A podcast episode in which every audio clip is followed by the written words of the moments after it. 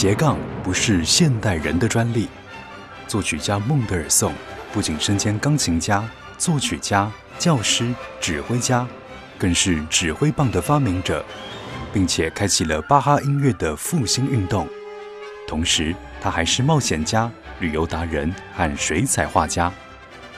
想知道音乐家究竟如何十八般武艺，样样精通，而且样样不稀松吗？欢迎来到音乐家的大脑研究室，高盛制作主持。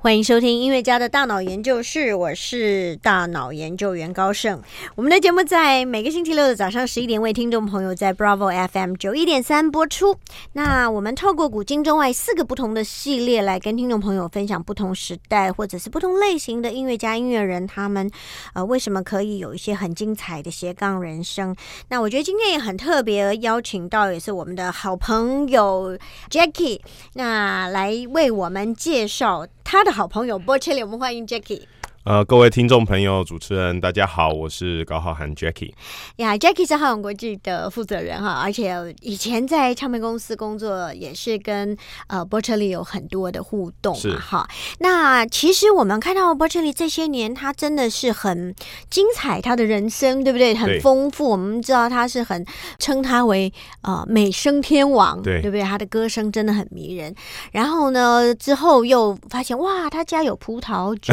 的庄。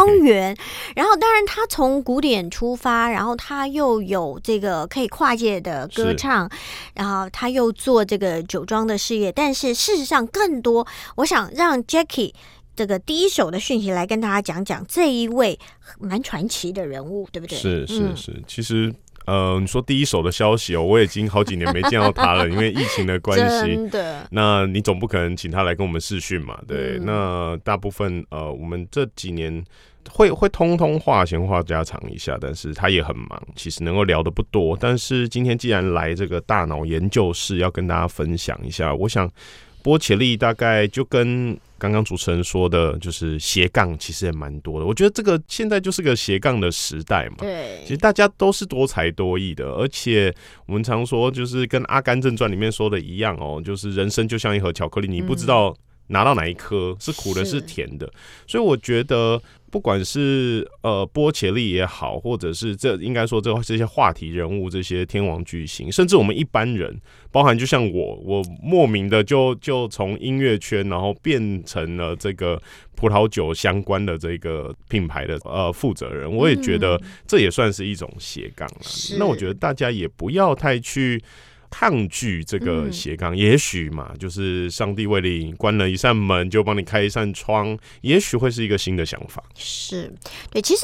他自己生长的环境在意大利，是。然后，其实以前大家也知道说，哎、欸，他小时候也是有念过法学院的，对不对？哦、对对对对。嗯、波切利其实，我想。关于他的这个视力的问题哦，大家应该不是那么清楚，我在那边跟大家说明一下。嗯、其实他小时候是看得见的，嗯、他只是他生出生就有很严重的青光眼，嗯、所以看东西都很朦胧。嗯，那一直到他其实他就是去上那种我们所谓的视障的学校，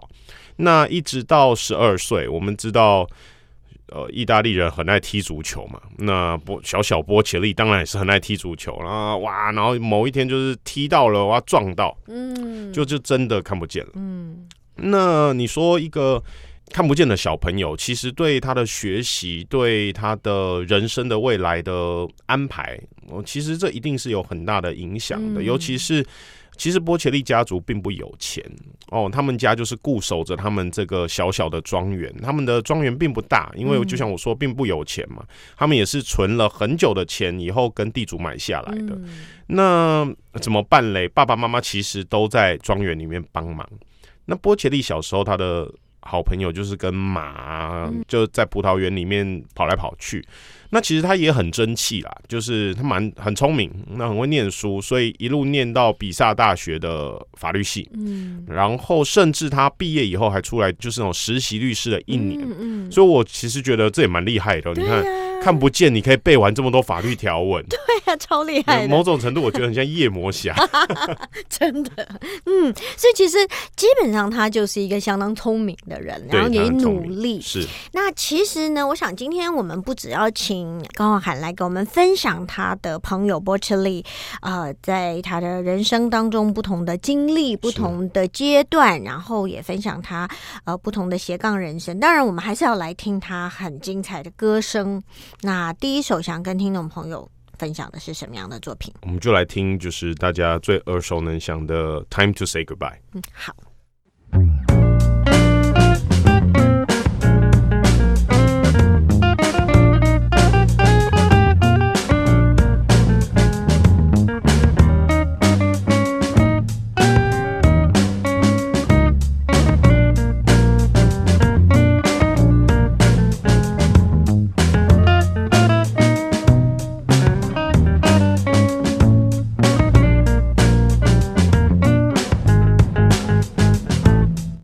其实我们今天来研究一下 Bocelli 的大脑，我们发现说他真的是聪明，虽然眼睛看不到，聪明又努力，所以他可以念到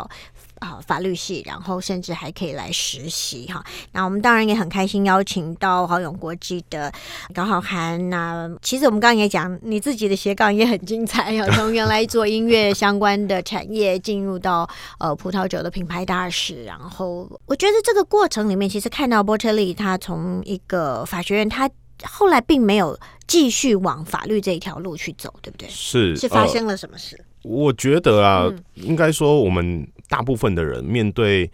呃，其实在念书的时候和出社会的时候，我相信多多少少都遇过那种彷徨嘛。对，我到底是要做我有兴趣的工作，还是比较赚的工作？甚至是，当然最好都是大家都想不要工作嘛，对不对？但是，呃，我觉得这个东西，跟天王巨星也好，他们当初也有着一样的彷徨。嗯、其实，呃，波切利的家人是不是那么喜欢他去唱歌的？就是就拿我们刚刚听到的这首《Time to Say Goodbye》好了，他这大概是波切利最红的一首歌，嗯、也是最为人所知的一首歌。可是当年其实当这首歌原曲意大利文呃发了唱片的时候，那个是连排行榜前一百都没有进。哇，为什么？一直一直到他跟 Sarah Brightman 合作以后，这个这首歌的全球知名度才大开。嗯，像我们在唱片业，我过去在唱片业这么多年，当然也操作过很多很多的专辑哦。其实我必须说，这个世界哦，有些时候不见得是完全公平的，它跟运气也有点关系。嗯、是很多我们看过很多人歌声很好，可能遇到了，可能拿到了不是那么适合他的曲子。我们看到有些人外形很靓丽，呃，可能很会跳舞，可是他就是想要唱歌。嗯、呃，我觉得这个东西不见得是一个谁的问题，而是呃，一个成功都需要经过很多的元素，就是天时地利人和。对，那我觉得像这样子的事情，其实也出现在像波切利这样的天王巨星身上。那你你想想看，你小时候眼睛看不见，然后好，你很聪明，然后你也念上了法律系。呃，虽然说你很爱唱歌，可是你去唱歌，你的成绩又不是太好。如果你是父母亲，你会希望他继续唱下去吗？啊、当然没有、哦，还是觉得哇，当律师好像比较稳定，对不对？唱歌当兴趣就好了。对、嗯，我相信很多人在职场的选择上，一定也会多少遇到这些事情。所以，当然最后他很坚持，然后成功。可是凭良心说，这是因为他成功了，所以被大家看到。嗯、我相信有更多的是没成功，嗯、结果默默的回去当律师，或者是默默的回家帮忙家里。我我相信这是很多时候我们没有办法看到的辛苦的地方啦。嗯，嗯不过他也有一个蛮有趣的事情，就是其实刚才 Jackie 有提到，他其实在大学的时候，当然因为他自己爱唱歌，是，所以他就有机会做一些也是去帮忙人家这个叫做什么， demo 做一些 demo 的事情。对对。呃，这个东西其实在唱片圈来来讲很常见，嗯、就是呃，我今天大明星要发片了，那可是他根本没有时间来试唱这么多曲子，呃，可能一张专辑，呃，当初在制作人在收歌收了一百首，嗯、你要挑出十首，那这个大明星就没有办法每一首都去录嘛，那怎么办？他们就会找一个音色呃，或者是声音，或者是歌唱技巧比较相近的、嗯、哦，这个小朋友我们都说就是在可能在打工的助理或者什么，你来唱一唱，然后再提供给这些大明星听，他如果喜欢啊，那再安排进来这个录音室来试录。嗯，那刚刚好波切利因为声线的关系，还有当然因为他的他的声音真的很美，那我我就说这运气运气嘛，嗯，他刚刚好就到了，呃，我都开玩笑说是意大利的李宗盛啊、呃，这个因为其实这位制作人叫 Zuccaro， 他本身也是很斜杠，他既是歌星又是制作人，他既可以唱古典，他又常常去唱所谓的摇滚乐，嗯，那他刚刚好就是帕华洛蒂哦，我们知道这个 High C 这个。歌剧三大男高音的这个帕华洛蒂的唱片制作人，嗯，于是呢，他某一天就请这个 Andrea Bocelli 波切利去录了试录了一首 demo， 然后寄给帕华洛蒂，嗯，就帕华洛蒂一听惊为天人了、啊，就打了电话回去跟制作人说：“哦，不用啊，你找他录就好了，不用找我录啊，就是唱这么好，我不见得唱得赢他。嗯”哇，当然这是玩笑话，呵呵可是。也因为这样这个契机哦，让帕华洛蒂看到了 Andrea Bocelli、嗯、哦，那后后来就带着他跟着去世界巡回。对，所以你讲的没错，就是往往这个是一个运气啊，天时地利人和，不过也要他准备好，对不对？他他喜欢，他也呃有这样子的能力来承接这样的工作。那我们就要来听听看他到底这个做 demo 做了一些什么有趣的。歌声吗？哦，这一首就是他当年帮帕华洛蒂唱 demo 带，然后到后来呢，就是帕华洛蒂干脆就在呃演唱会上面找了他和 Zucchero 他们三个人一起合唱的这首 Miserere， 嗯，就是求主垂怜。嗯，我们一起来欣赏。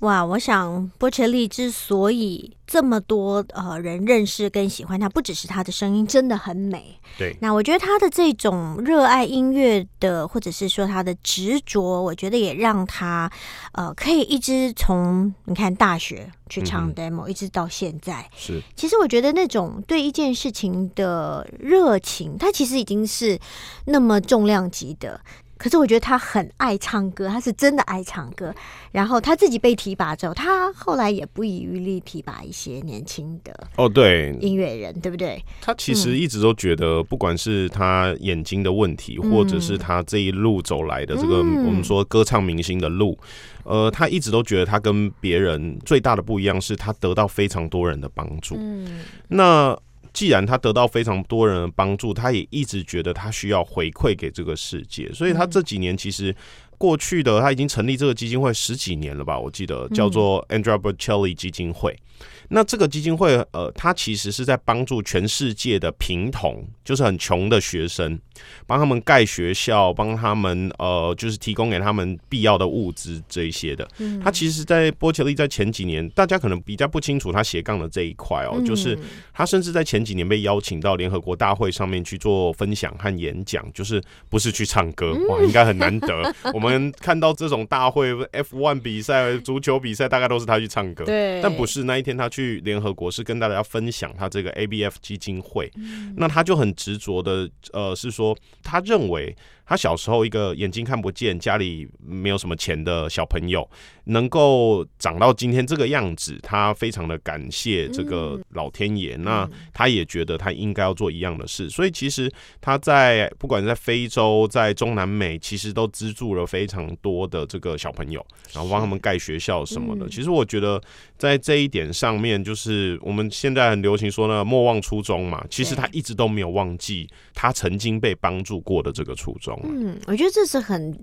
值得呃去被看见，而且是可以鼓励更多的人，因为我觉得有很多人他们或许有能力，但他也不知道说我可以做一些什么去回馈。嗯、我觉得他很有这样子的莫忘初衷的心。那其实我们讲到说他的斜杠从原来念法律到后来，哎，竟然就是呃去帮这个 帕华洛蒂 做 demo， 然后就被赏识。对，然后他又斜杠到这个可以去做慈善事业。其实，在疫情期间，他也很愿意用他的歌声，呃，就是在米兰大教堂前面，然后他让大家可以，嗯、呃，来跟他一起来感受，然后被这些音乐安慰跟鼓励。是是。好，那我觉得对一个真的他不只是天王，他的这个音乐会应该也是天价了，但是可以让全世界的人在网络的这个视频上面、频道上面听他的歌，我觉得这个真的要有一个足够宽广的胸襟，是对不对？是，其实其实那一个在米兰大教堂的这个演出，其实呃那时候我们听到也是非常震惊，嗯、因为我们知道疫情初期其实最严重的除了中国大陆以外就是意大利了。对。那那时候大家回想一下，虽然大家都很不想想起，但是你回想一下那时候其实在疫情初期大家是很恐慌的，是因为你不知道怎么传染，你不知道会怎么样，嗯、你就是全部都关在家里面。那其实呃他在要开这场演唱会，其实就我知道连台湾的唱片公司都都不知道，okay. 就是他其实是保密到家，因为他知道大家会去阻止他。嗯，那那时候我也是前几天这个米兰大教堂的这一个 Music for Hope 这个唱出希望的这一个演唱会，我也是前几天知道，然后就我们的意大利同事告诉我说，哇，那个庄主 Andrea 要去唱歌了。我说什么？我说我也很紧张，我说他真的要去米兰呢、欸？那边现在不是很严重吗？嗯、很, 很可怕。嗯、然后他说他认为他不只是意大利的象征，他说如果这时候他不出来做点什么来鼓励意大利的人，那他不知道还有谁愿意，所以他毅然决然的就跑去唱了在米兰大教堂，我第一次看到这么空的米兰大教堂，真的，然后唱了这一场演唱会，当然破了 YouTube 有史以来的记录之外呢，我认为他自己也没想到，他感动的不只是和鼓舞的不只是意大利人，因为那一天全世界有几百万人就同时在线上收看，一直到现在已经有五千多万人看过这个影片了。那当然你说呃，跟流行音乐比起来，当然是这个数字好像没什么，可是这个是在跨界古典里面能够拿到这个数字是应该说 amazing 了。 嗯, 嗯，非常的了不起。那接下来我们继续来欣赏他非常迷人的歌声，我们来听一下。既然我们聊到这个意大利嘛，歌剧嘛，他斜杠的，呃，我选了这一首他跟韩国的女高音这个周淑美一起合作的《饮酒歌》。好，我们一起来欣赏。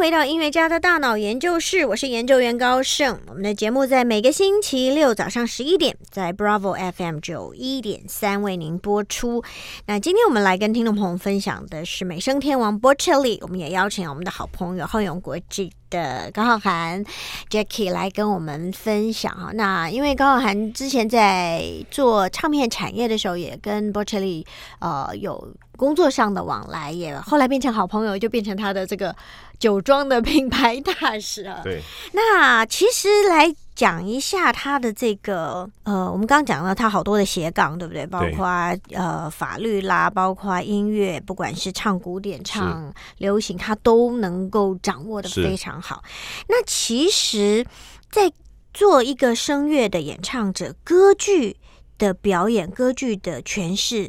我想也是他们很看重，很希望自己可以站上歌剧的舞台，对不对？其实波切利小时候、嗯嗯、呃他他的歌唱的应该说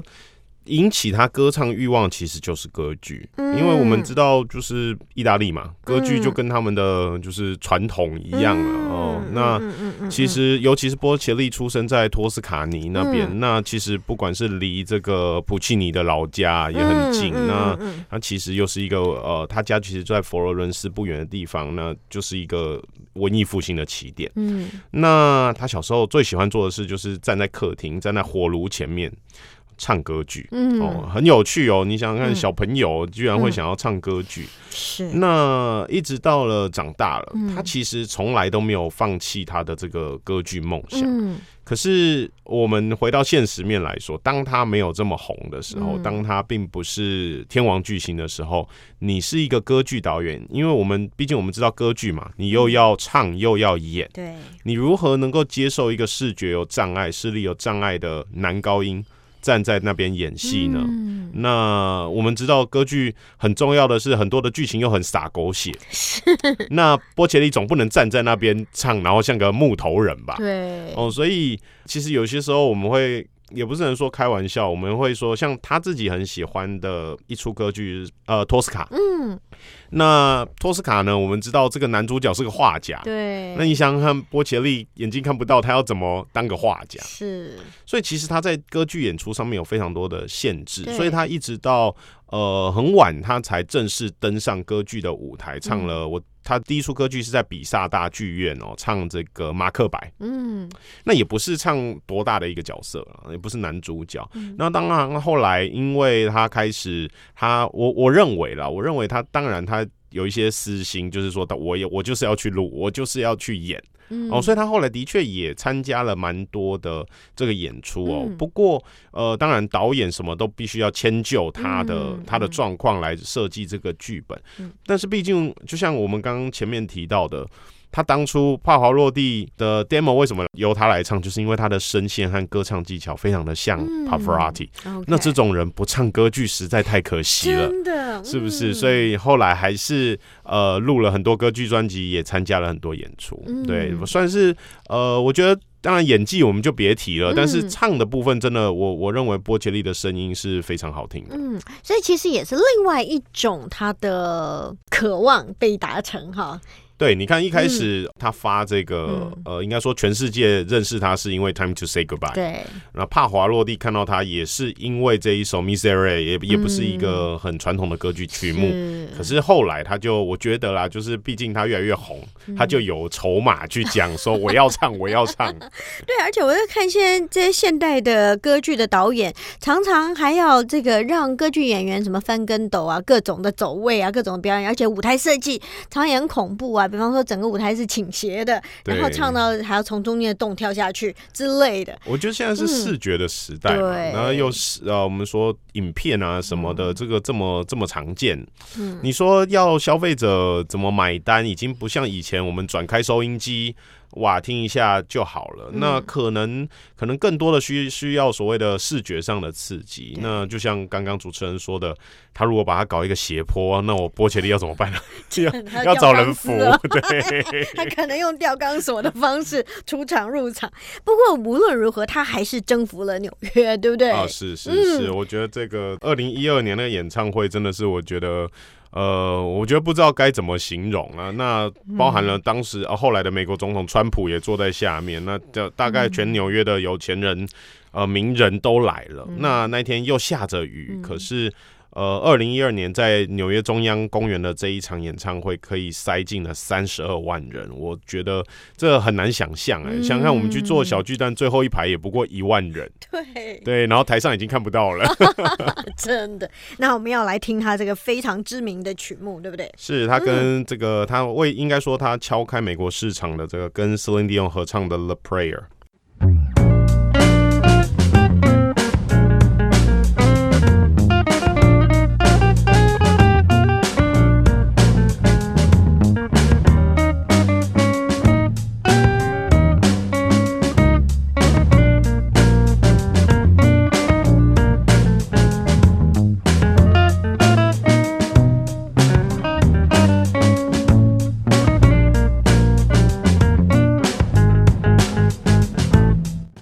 好，我们还是要回到我们音乐家大脑研究室的这个主题来，请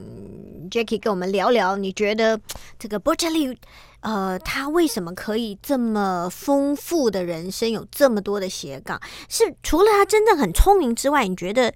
哎，还有一些什么样的状况？我觉得这跟这个跟个性很有关系，我觉得尤其是你要以非常开放的心态去面对每一件事。你说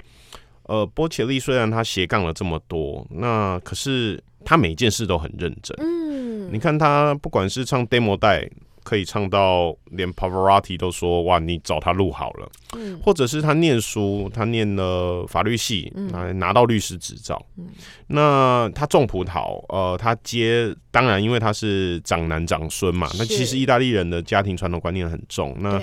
那他就是理论上他就是这个庄主，可是你说他就算这么红这么忙，其实每年在采收季的时候，他一定带着全家人回去，包含他的儿子们，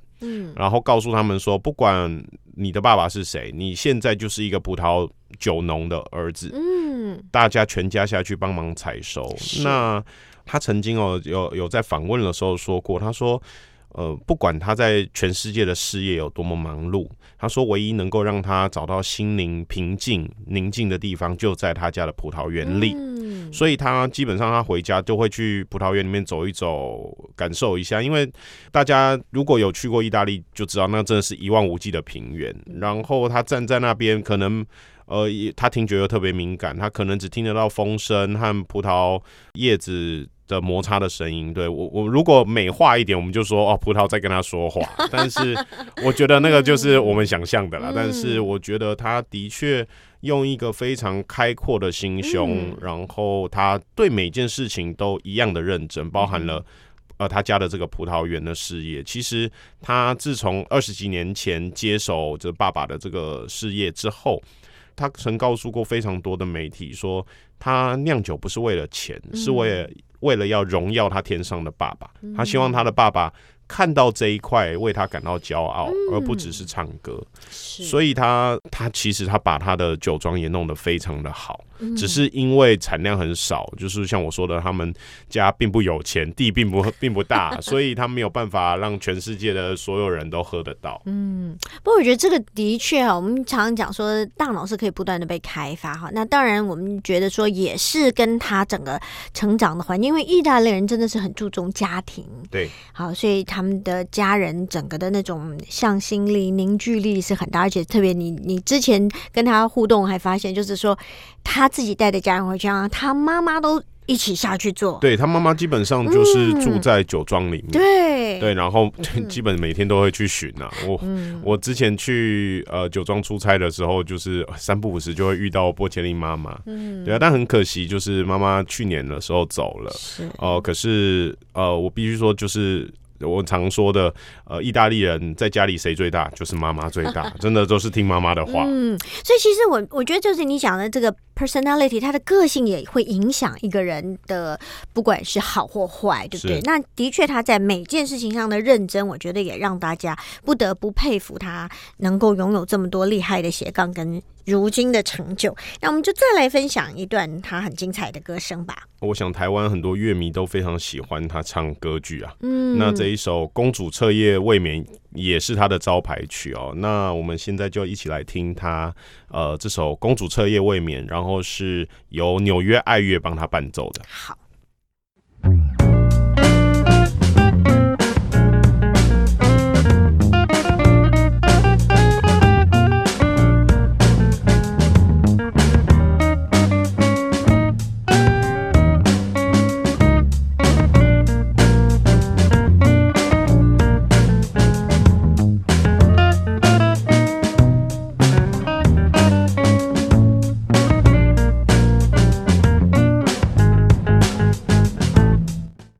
我想，波切利对于台湾的听众朋友来讲一点都不陌生。好，那但是可能在、呃、过去我们知道他无论是以这个歌唱者，或者是他以这个呃无论古典或者是跨界，都是受到大家的欢迎跟肯定哈。但当然他作为一个这个酒庄的庄主是比较近年来大家慢慢慢慢知道。不过我觉得我也很感动 Jackie 一直跟我们分享的他的那种认真，他不是因为家里有钱或者他成名之后才去买很多的酒庄，而是真的是他的这个家业。对，嗯，那在这个过程里面，其实呃，我想每一次 Jackie 都要很心里，我想你是应该很又很希望更多的人认识 Bocelli 的是美声天王的酒，但是常常说太多人跟你要的时候，你又没有那么多的东西，所以这也是一个很大的挣扎。但是我知道他跟你的互动上，他的确对于这个生意，他有他很多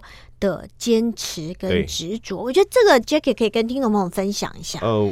就像我说的，波切利，我相我相信大家都知道他不缺钱啦，对，他演唱会开不完了，真的。那就像我说的，他当初接这个酒庄的庄主，某种程度上面也是他的使命，嗯、就是他家的传统，一代一代传下去。嗯、甚至他，我记得他上一次在跟我聊天的时候，他还跟我说：“哎、欸、，Jackie， 这个我也许再唱个十年就要退休了，可是这个。”呃，波切利的酒庄是 forever 要永远的一代一代的传下去的，所以他说，所以我才必须这么认真的做这件事情。那我觉得，就像我我们刚刚聊到，他做什么事都很认真，嗯、那他有他的使命感。对，那酒庄这件事情，他其实看得很重，因为这个毕竟这个酒庄就是他的姓嘛，他们家族的姓就叫波切利，嗯，所以他有很多的要求，包含了定价啦，包含了品质啊，其实他每年的酒都要由他喝过，他同意的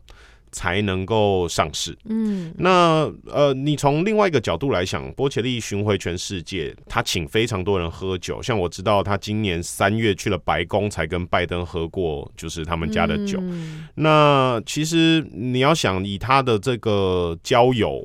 哦，你总不能拿一支会让你丢脸的酒出去嘛，嗯、所以其实对他对于酒的品质这些也非常的严格。嗯、他如果喝了觉得今年的不好喝，呃，就算了，就不要上了。所以我们在台湾在经营这一块上面，其实常常有消费者会问说：“哎、欸，你们怎么会跳年份？嗯，就是可能呃明年就没有了，就跳后年。”哦，不好意思，因为他喝了觉得不够好，就今年就暂停。Okay， 所以会它有很多的这种限制，所以的确没办法让就是他的歌迷们真的都喝到他的酒。毕、嗯嗯嗯、竟我也不知道是他的歌迷太多，还是我们的酒太少了。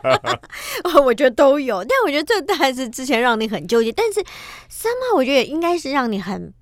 光荣的一件事情，你有一个这么严谨这么认真的伙伴。是他他对这一块真的是很要求。嗯，不过我觉得就是很棒，就是今天透过呃 Jackie 为我们介绍 Bocelli， 我们可以看到他好多不同的面向，但我觉得真的很让人感动的也是他回馈他做很多慈善的事业，他要特别在疫情期间他用他的歌声带给世界希望，也引起了很广大的回响，很多的呃各个领域的人也出来愿意用他们自己的呃小小的一份力量，好来跟大家一起面对这个艰难的疫情。那所以今天节目最后 Jackie 想跟听众朋友一起分享 Bocelli 哪一个精彩的作品？我想这阵子呃四个字很红嘛，叫做莫忘初衷啊。那呃，既然讲到莫忘初衷，我们我想就在我们刚刚听过了这个波切利唱 Time to Say Goodbye， 是那他其实在这首曲子成名的二十年后，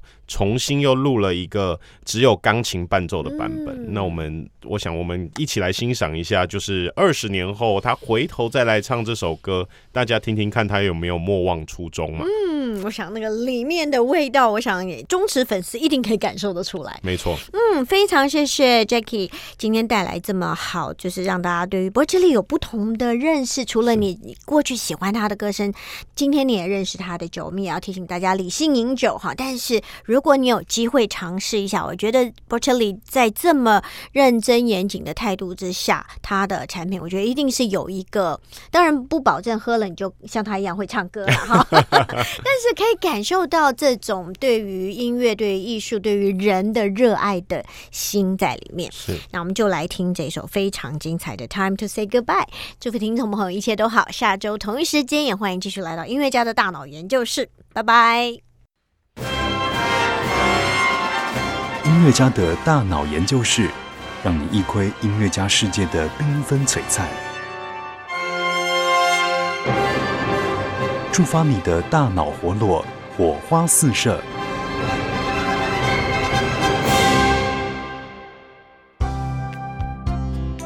本节目由文化部影视及流行音乐产业局指导播出。